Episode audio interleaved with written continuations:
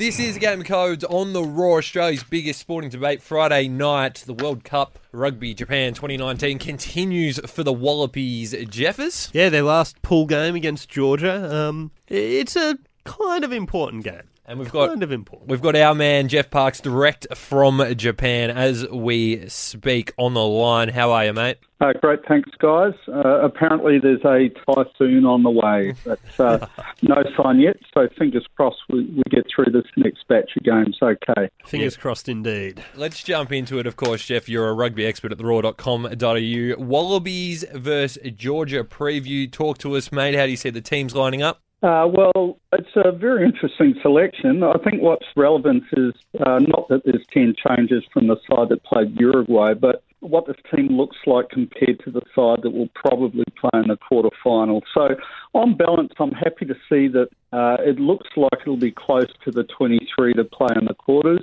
Um, uh, with a couple of notable exceptions and and valid reasons, I think, for those. One might be Jack Dempsey at six, with Hooper dropping back to the starting, uh, no, back to the bench out of the starting loose forwards. And, and look, it's not a bad thing to give him a wee rest and to allow full assessment to Dempsey, who I'd say now is in a straight contest with Lukhan Salakaia-Loto for a bench position for the quarter final. So so that's fair enough. The other interesting one is rewarding Matt To'omua with a start at 10, which suggests that uh, Michael Cheika hasn't quite decided who will start at 10 in the quarters. Um, that's probably an indictment of the last four years. Not such a good thing, but uh, perhaps a, a, bigger story for another day. Uh, then we also have the inclusion of Jordan Petaia on the wing. Uh, that's a move to be applauded. He's good enough. If he's fit, get him on the park and give him the ball.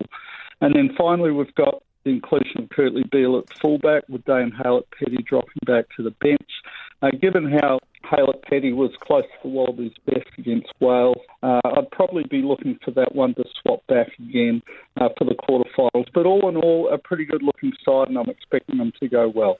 Yeah, the, you touched on Matt To'omua there, and that selection is a bit of a head scratcher for mine. I mean, Michael Cheika came out and said, you know, essentially praised the the merits, if you like, of having. Um, you know, a bit of a rotation policy and competition for places, I'm sure was one of the phrases thrown out there. Um, but it, it does kind of scream that he doesn't know what his first choice fly half is. And that, at this stage of the tournament, is a bit of a concern. Um, you know, Matt To'omua's been great off the bench. Um, he was pretty good against Uruguay for what that's worth. Um, but it would almost make things simpler if he had a bad game, um, because then Christian Lealiifano is clearly clearly your guy for the quarter final. If he has a blinder, it almost makes things more complicated.